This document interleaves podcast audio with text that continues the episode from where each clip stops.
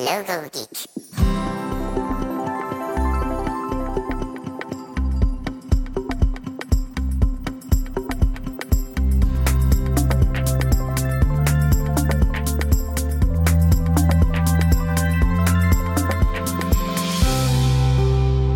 Hey Logo Geeks, it's Ian Paget here. I'm back with another podcast that's created to help you make a living designing logos. This week, I'm joined by Tamari Chabukiani, where we discuss her approach to designing a perfectly executed logo. But before we get into that, I want to thank the sponsor of this week's podcast, The Perfect Match, a game where designers submit mood boards created using Adobe stock assets. And if your amazing mood board design is chosen, you will be featured on Adobe's monthly live streaming game show with other talented designers, art directors, and creatives, where the winner goes home with $1,000. It's totally free to participate in the perfect match, and by simply submitting an entry, Adobe will give you a gift for your time. This month, they're encouraging people from Europe to take part, including the UK, Denmark, Ireland, Finland, Norway, and the Netherlands. So if you're from that part of the world, make sure to take part. To learn more and to enter, visit theperfectmatch.co forward slash Geek. So on this week's show, I'm joined by Tamari Chabukiani, a really talented designer based in Georgia who runs her own design studio, Pragmatika, as well as teaching design. What I really admire about Tamari is that her logo designs are always so perfectly executed. They are incredible. So, one of the big questions I was keen to discuss with her was her personal approach to designing logos, but we also cover so many topics in this interview from how she first got attracted to logo design, how she started her agency, how she's approached hiring and working with others, how she finds clients, book recommendations, and her upcoming Domestika training course, too. So let's just get straight into this. Here is the interview with Tamari Chabukiani.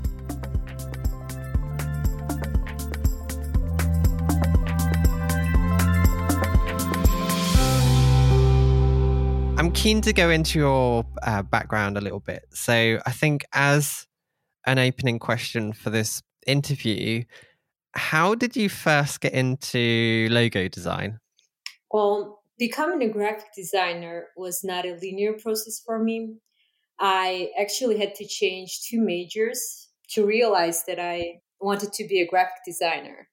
But once I knew, I just knew. So um, let me start from the very beginning. Uh, it was the late 2000s when I watched a movie which is called Scanner Darkly, and it was an adaptation of one of my favorite authors' books at the time. And in that movie, uh, every scene was filmed digitally first, and then it was animated from the beginning to the end. And the name of that animation technique is rotoscope. Mm-hmm. So when I finished watching the movie, I went on YouTube right away to find a tutorial of the uh, illustration technique that would resemble rotoscoping.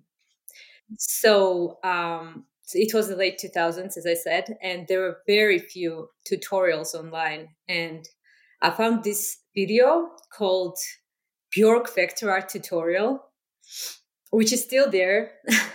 After watching couple of times I created my first illustration, which was a portrait of my brother. And I remember it quite vividly that it was the first time I experienced the state of flow. If someone doesn't know, the state of flow is when you're in the zone so much so um, that you lose the sense of time and you forget that you're hungry or sleepy and you're a bit afraid to leave this state because uh, you're afraid that this moment uh, will not repeat itself in the future. So that was the first time I knew I enjoyed working with uh, stylized images. And everything I did after that, after I graduated from fashion, was focused on becoming a graphic designer. I applied for uh, every graphic design course in Georgia uh, to put a portfolio together. And I really relocated to London and applied for Shillington College, a very fast paced portfolio focused mm-hmm. course. And right after I finished, I applied for LCC, London College of Communication. And its postgrad program is has sig- significantly influenced my approach towards design. Uh, so LCC is known for its traditional education. And another thing I remember is that we would get a gigantic reading list every week. And I would spend days reading old design books. I was obsessed with their library. I used to visit it every day. And another thing that I remember is that we would not use software programs in the class for the first couple of months. Instead, we were working with a piece of paper, a glue stick, some cutout letter forms, um, pencils, and other tangible materials. So, the logic behind that approach is that working with actual materials gives you a better understanding of scale and balance and another thing was when you're gluing something down, you can't just easily unglue it without ruining your work. So you have to think and plan before you sort of commit yourself to an action.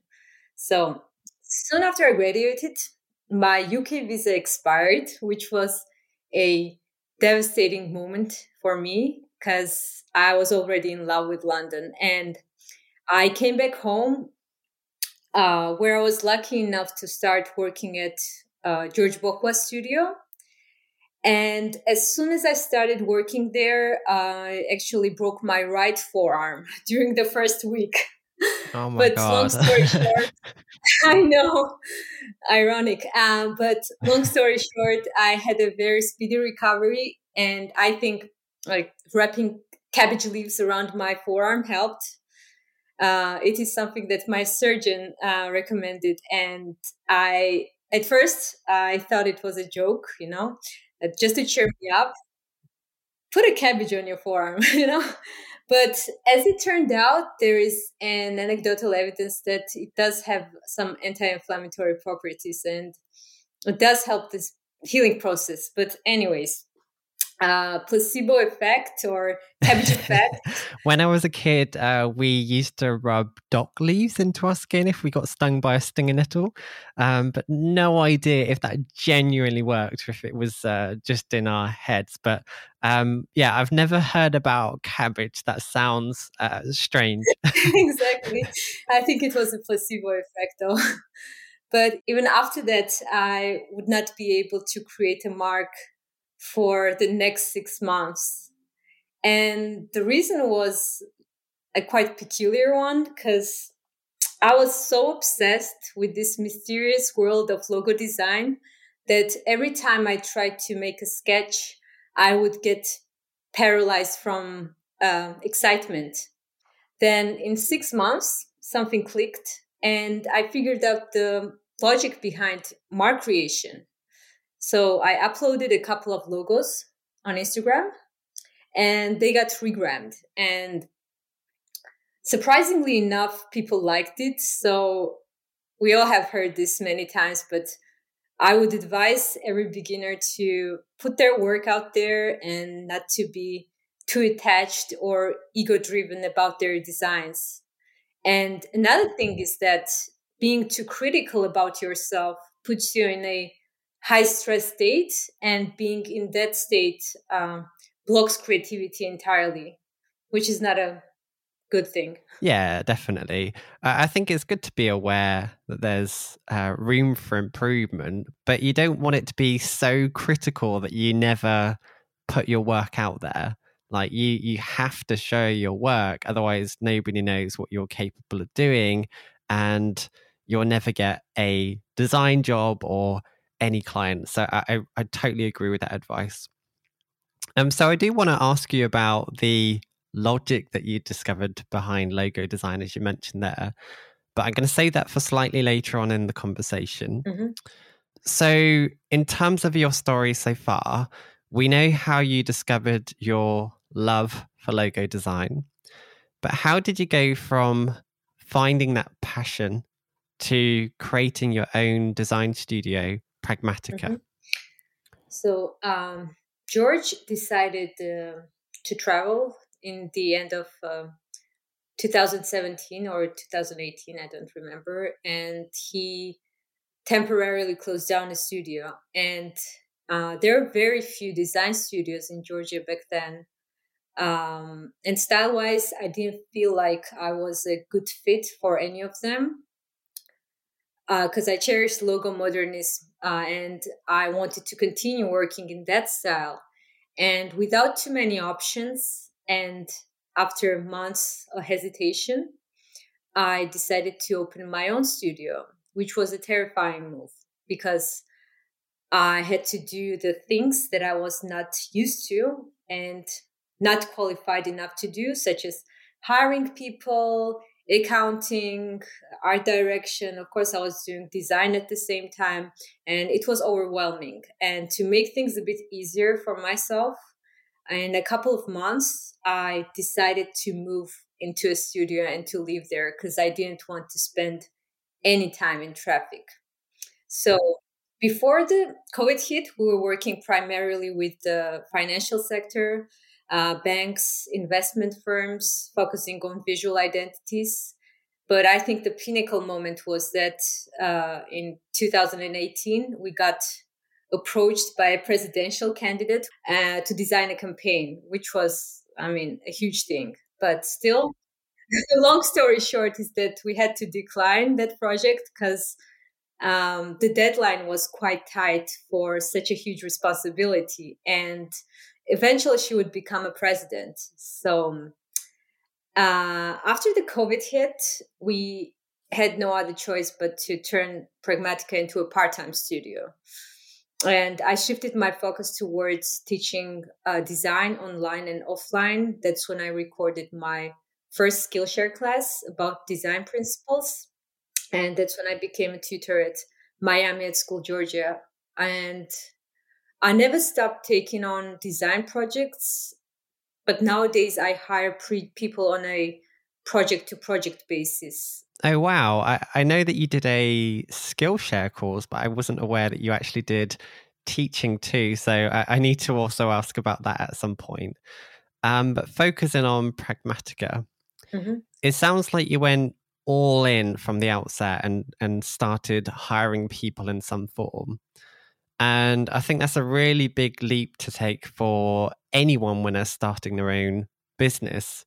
Can you talk through how you approached hiring other designers to work with? Well, as I said, nowadays um, I hire people on a project to project basis because, in terms of workflow, there is no need for a full time employee. And I usually hire if I'm working on a really massive project or something with a tight deadline.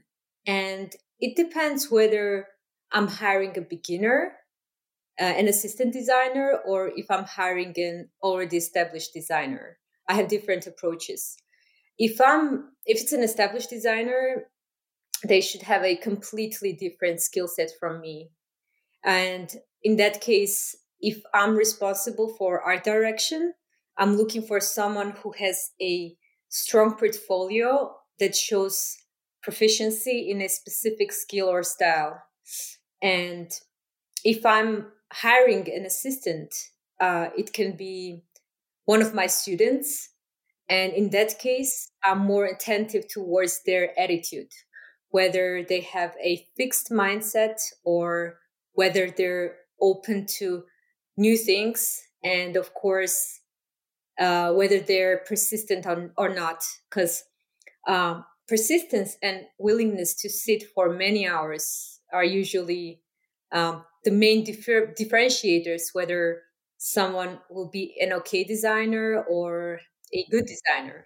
Mm-hmm. Uh, yeah, I, I, agree with that. I, I think as a logo designer, persistence is so important especially to really perfect a logo and get that execution right.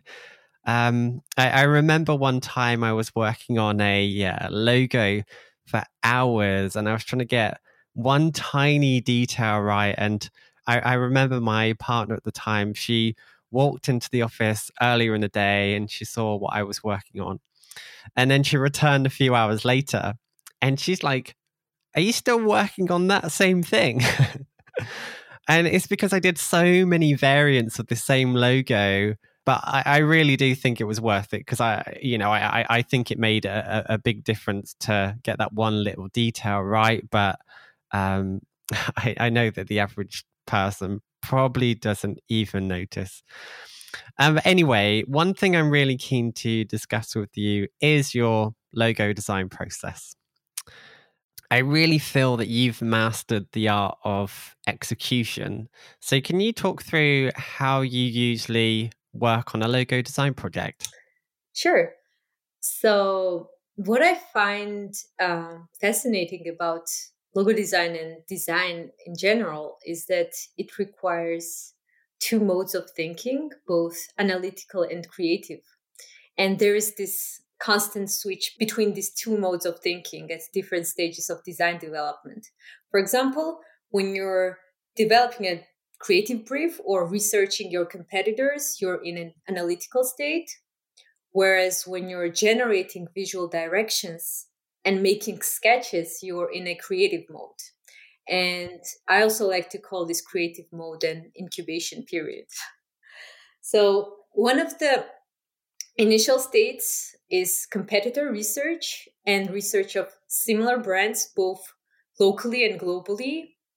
And there are two reasons for that because in every field, for example, you're creating an identity for a sports brand, right?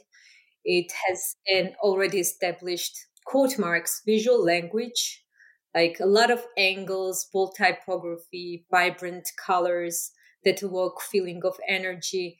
And you cannot divert too much from that because if you do, uh, you risk um, confusing your target audience. So, uh, research helps with that. And indeed, it also uh, enables you to avoid some accidental plagiarism because when you know what is already out there it's more unlikely that you will repeat it and unintentional plagiarism is not a rare thing in design because if you're creating something there's a high chance that someone has already done it and uh, you're copying someone without even knowing it and after i draw initial ideas on sticky notes i have this obsession with sticky notes uh, those sketches are usually very raw and almost unrecognizable. And my obsession with sticky notes started when I realized how disheartening it is to buy a brand new designer notebook and you create a beautiful spread with uh, well thought out sketches and suddenly you draw one awkward shape and you cannot just undo it you just can't get rid of it without ripping out the whole spread and two more pages from the other side of the notebook. So stickies are lightweight. You can carry them around. You can trash them if you don't like it, and you know it's just easy easy to get rid of it. You're not the first designer I've spoken to that likes using sticky notes for logo design. Um, I, I, think it was von Glitschka that I've seen do this. Um, I've used them myself for things like writing as a way of planning content, um, but I can see how uh, you can like it for logo design, especially if it's helping you to generate lots of ideas really quickly. Yeah, um, and you know, this approach uh, seems to elevate this perfectionism tension that we designers naturally have. Uh, and it also gives me, you know, a starting point point for um, uh, cleaner sketches. And also, I think that psychologically, this is something that I noticed lately is that uh, you treat every sticky note as a field for a new idea and not as a continuation of your previous logos. You, you don't continue doing same logo type with iterations, but you're approaching it as a, you know, like a new area. So once I have about 30 stickies, I go into sprint mode. The sprint technique is when you draw as many sketches as possible in a limited amount of time on a larger piece of paper. It can be an A4 or it can be an A3. And the key here is to generate as um, many ideas as possible rather than focusing on one single concept.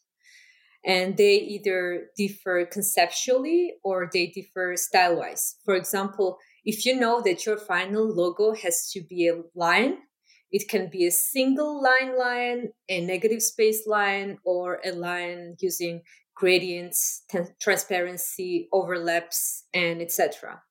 So this process of uh, sprint technique can be repeated multiple times uh, until I'm happy with two or three concepts.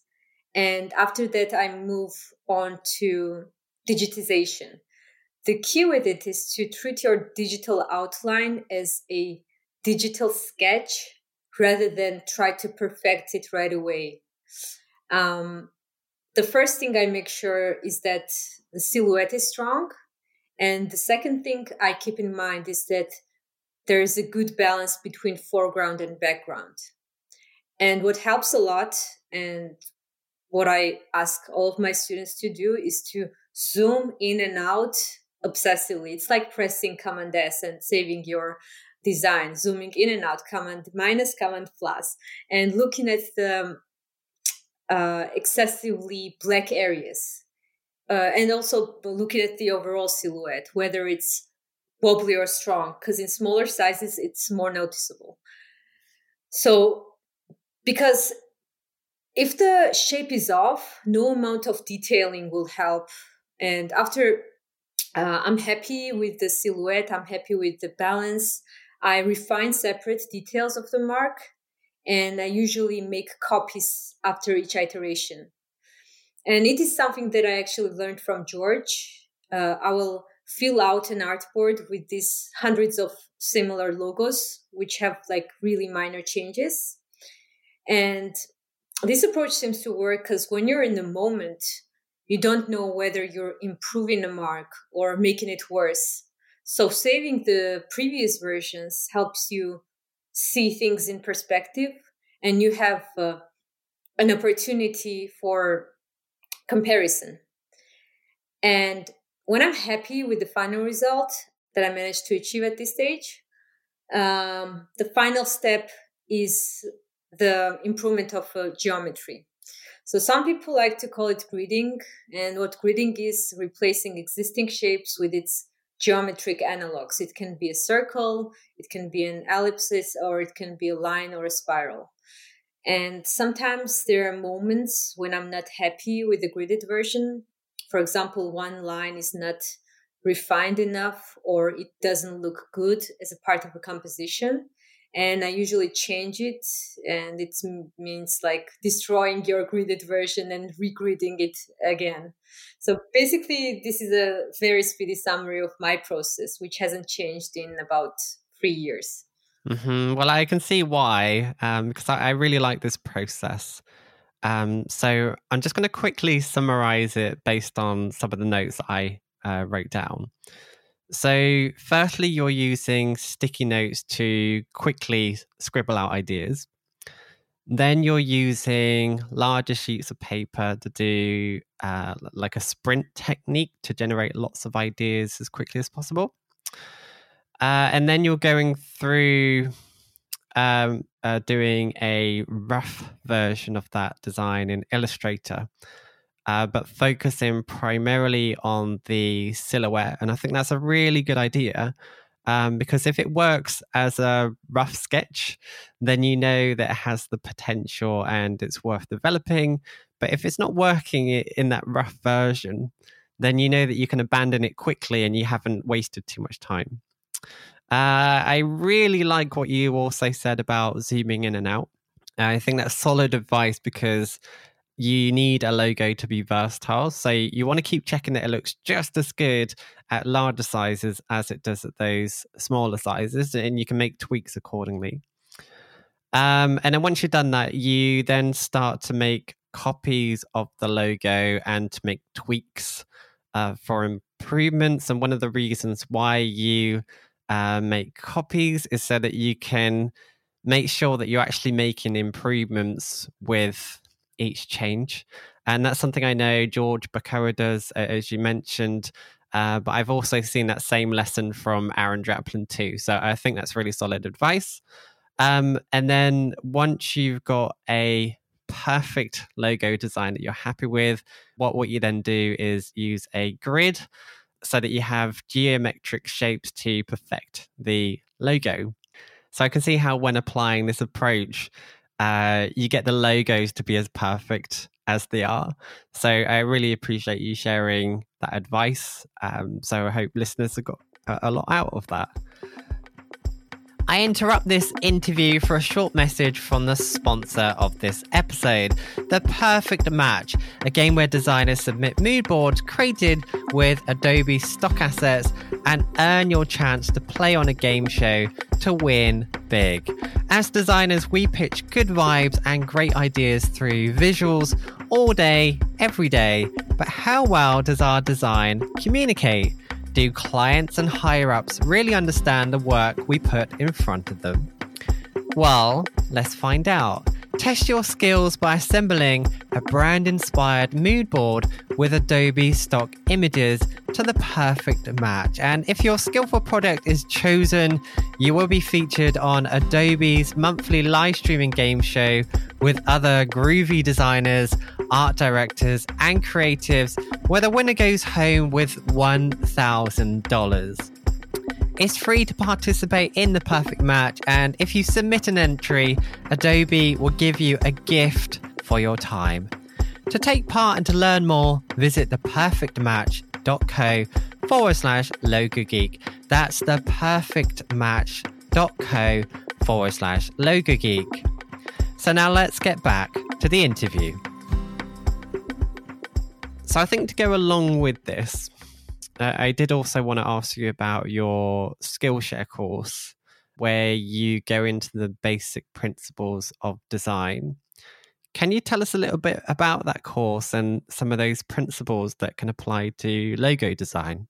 Sure.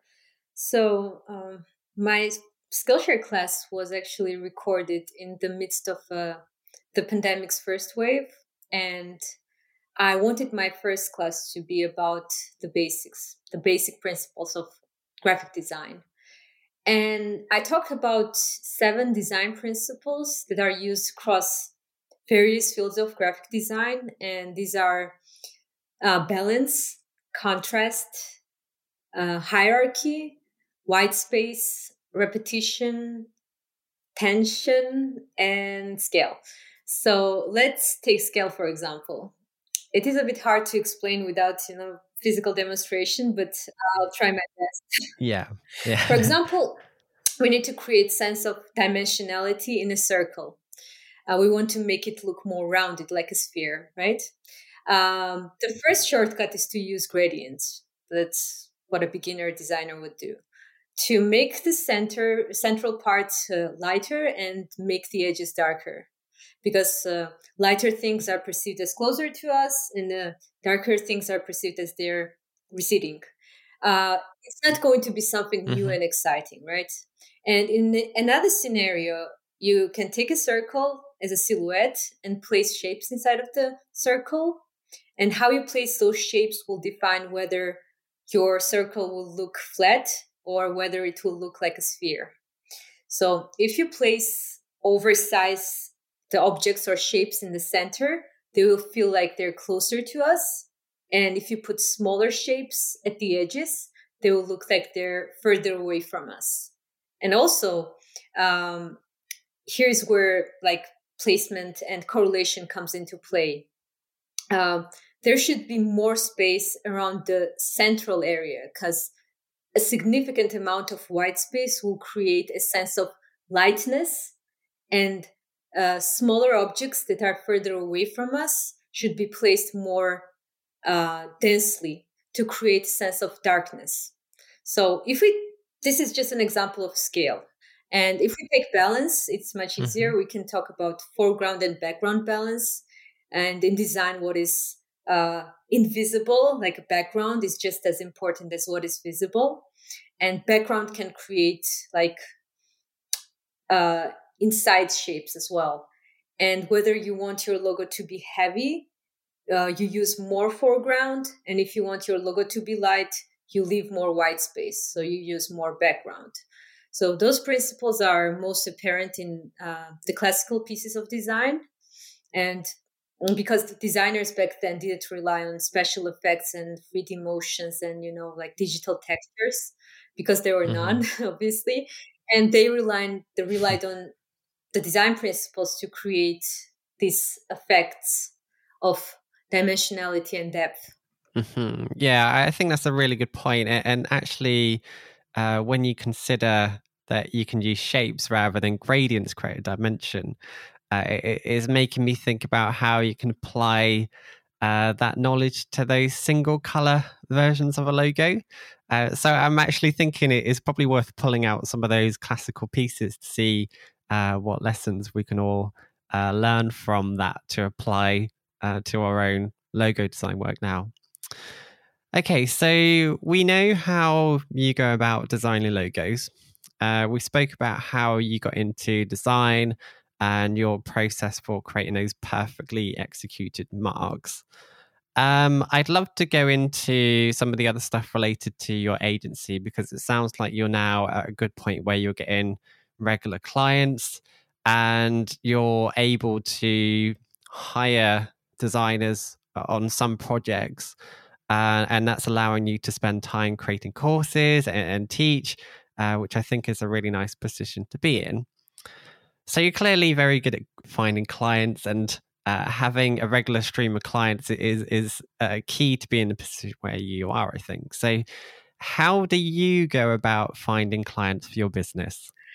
Uh, yeah, and actually, I don't think I'm the perfect person to ask this question because I, I just be honest. Yeah, I don't find clients. Georgia is a tiny, tightly connected country, and I feel like every local client that I ever worked with found me through word of mouth. And usually those are either ex happy clients introducing me to the new clients or someone mm-hmm. I know through design community. And other than that, um, I get inquiries mainly from social media, Instagram and Behance.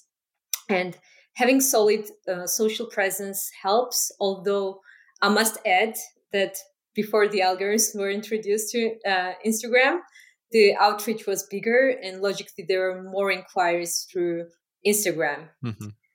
And lately, people have also, I have also started noticing that I get clients through my Skillshare class and my teaching practices. So, generally, the logic is that you will get hired for the work that you do.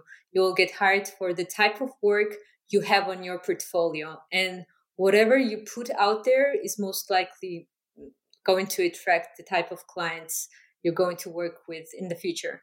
Yeah, I, I find it really interesting that you say that you're not the best person to talk about this because when I have spoken to people that know what they're doing, uh, how you're finding clients is pretty much how they're finding clients. Um, so there's a few things I can see that you're doing that, and and uh, a lot of it is what I would describe as reputation growth. So you're posting consistently on social media, you're sharing great work, and and because you're sharing great work, other people are also sharing that work.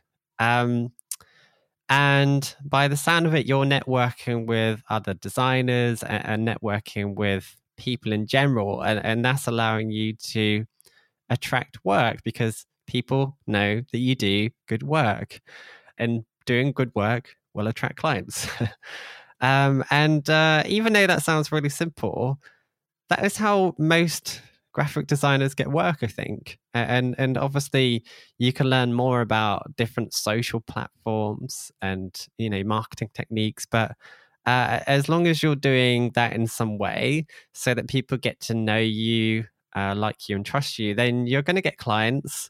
So, that advice, even though you said that you're not the best person to talk about this, it's still valid advice and uh, it's allowing you to be in a position where you are getting clients. Mm-hmm. And living in a small country actually helps as well.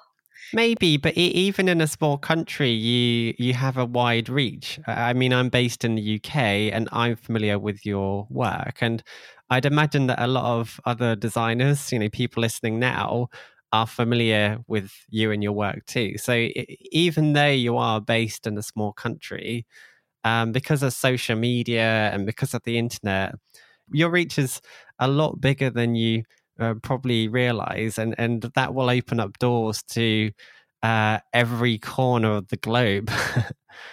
yeah, so so I do want to talk more about your training courses. Uh, so we've already briefly discussed Skillshare, um, but I am aware that you're in the early stages of doing a Domestika course, uh, which is really exciting. Uh, I know they do absolutely fantastic uh, content. Uh, so, can you tell us more about that? I, I really enjoyed what they did with Sagi Haviv. Um, so, I'll probably be signing up to uh, whatever you do too. Oh, wow. Thank you. Uh, my first student. You're going to be my first. uh, uh, thank you for your interest. So, I was approached by Domestika while while I was actually preparing for my second Skillshare class. And I had to pause my Skillshare preparations for a while to refocus on Domestika. So mm-hmm. the class is going to be about building a monogram. So the for those of you who doesn't know, a monogram is a logo composition, quote marks, composed of the first letter forms taken out of the name of the company. It's two or more words, right? For example, General Electrics, for example, IBM or PS. Uh, uh, and we're going to film it in March, and it's going to be a two part class with a bonus unit. So the first part will be theoretical. We will go through themes such as what makes a good logo, what is the fine line between minimalistic and boring, uh, how to utilize multiple methods and principles of dev creation that I talked about, so mm-hmm. so that your logo doesn't look um, flat and generic and the second part will be the process how to conduct a visual research, how to generate as many sketches as possible in a very limited amount of time. And I'm also going to talk about sprint technique that I mentioned. Uh, and we'll execute a mark from a, a sketch to its final gridded version. And as a bonus lecture, uh, bonus unit, I will teach my students how to uh, improve a mark if you're feeling stuck. And we're going to take uh, their designs through a logo checklist. It sounds like it would be really good. So um, I'm excited to check that out. Uh, it is definitely an amazing opportunity for you. Uh, out of curiosity, how did they go about finding you? Uh, I'm not sure how they found me, but uh, one of the producers contacted me uh, through email and I think one of the reasons was that I already had a Skillshare class and I already had some experience in teaching. And other than that, I think there were very few logo design specific classes back then when I got contacted because it was in September or October, I don't quite remember. And now there are quite a few, but back then there were not as many. So I think there was a demand and I got lucky. Definitely. I, I, know that the Sagi Haviv one did well. So I imagine that you're going to do well out of this too. So yeah, it's, it's, it's pretty exciting. Um, so you mentioned earlier in the conversation about books. And since we have a little bit more time, I'd like to discuss this. Uh, so, what books would you recommend? So, the first recommendation would be an all-time classic that my tutor recommended while I was studying at LCC. It's uh, Armin Hofmann's graphic design manual. And this book explains design principles through basic geometric shapes. And another one would be The Elements of Typographic Style. And this book is a masterpiece itself. The way its typeset makes it extremely easy to read and understandable. And uh, I think this is what uh, what good typography is all about. So, um, and another one would be um, it's not a design book, but I found it really helpful and inspiring. It is Flow by Mihaly Csikszentmihalyi. I'm not sure if I'm pronouncing his name correctly. Sorry for this. Uh, and uh, it is about creativity and happiness. Uh, and it's about the state of flow that I mentioned previously. Okay. So, and another two or three would be um, 79 short essays on design by Michael Bierut. And the book says that it's about design, right? 79 short essays on design, but really it's about everything. And um, Michael Bierut uh, says this quite a lot that having a wide area of interest and being genuinely curious about life is what makes you a good designer and not just reading yeah. design books and being yeah i agree with that. And uh, the last one would be or last two would be Grid System by Josef Müller-Brockmann He's my uh, design idol and logo modernism, of course. I cannot not mention it. I think everyone, every designer that I know has logo modernism. And I think if you're listening to this and you don't have that book, go out there and buy it. yeah, don't order it online because uh, uh, it is too heavy and you will have to pay the double price for the shipping. yeah, it's a, it's a really heavy book. Um, I, I, think we're really lucky in the UK with Amazon as uh, shipping is free. Uh, at least it is for me because I've got Amazon Prime uh, which offers free shipping as part of that. But yeah, I, I think it's worth it for a book like that.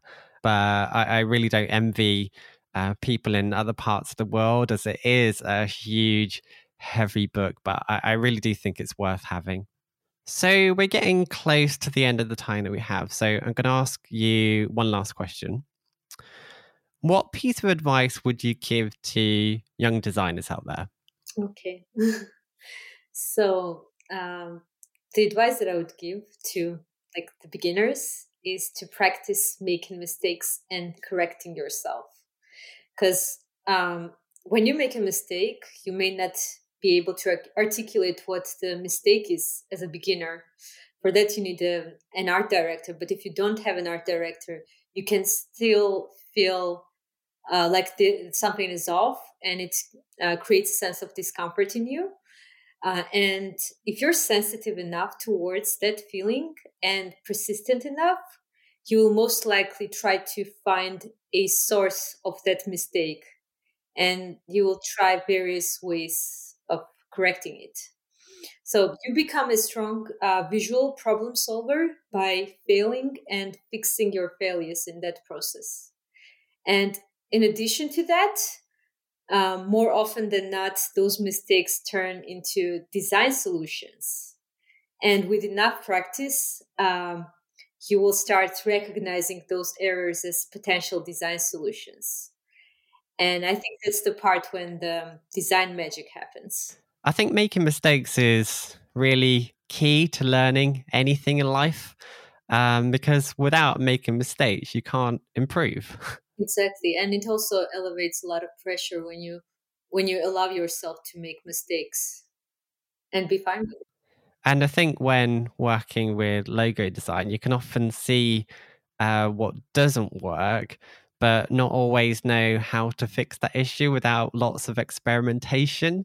Um, but I, I think that's something that becomes easier as you get more experience? Because you actually become faster at like noticing those mistakes or either dropping your design or uh, using this mistake as a design solution? Yeah I, actually really like it when designers share their mistakes. I always uh, vividly remember uh, ian barnard when he shared a uh, calligraphy error that he did on instagram. Um, I, I think people are so used to seeing perfect videos all of the time. So it, was quite unexpected to see like uh, the ink splodge out and it all go wrong. Um, uh, so yeah, it's cool that he's happy sharing that because it, it just shows that it, it's okay to make mistakes even when you know what you're doing. mm-hmm. Yeah, it's part of the process. no design is perfect from the very beginning. Yeah, I think that's solid advice to end the interview on. Um, nobody gets good without making lots of mistakes along the way. And the more that you do, the more that you learn and improve. Well, Tamari, it's been absolutely fantastic speaking to you. Uh, we managed to cover a lot in the time that we had. So thank you so much for coming on. Thank you for having me, and thank you for giving me this opportunity to share my experience with you. Thank you so much for coming on, Tamari. I really appreciate you coming on, especially knowing English isn't your native language. So I hope others appreciate this interview as much as I did. For links to Tamari's website, social profiles, and training course, along with a transcription of this interview, go and check out the show notes for this episode, which you can find by heading to logogeek.uk forward slash 124. And don't forget to check out the sponsor of this podcast, The Perfect Match, and start working on your mood board design for a chance to win $1,000. To find out more about that, just head to theperfectmatch.co forward slash logo geek. So thanks so much for listening, and I'll be back the same time next week for another exciting episode of the Logo Geek podcast.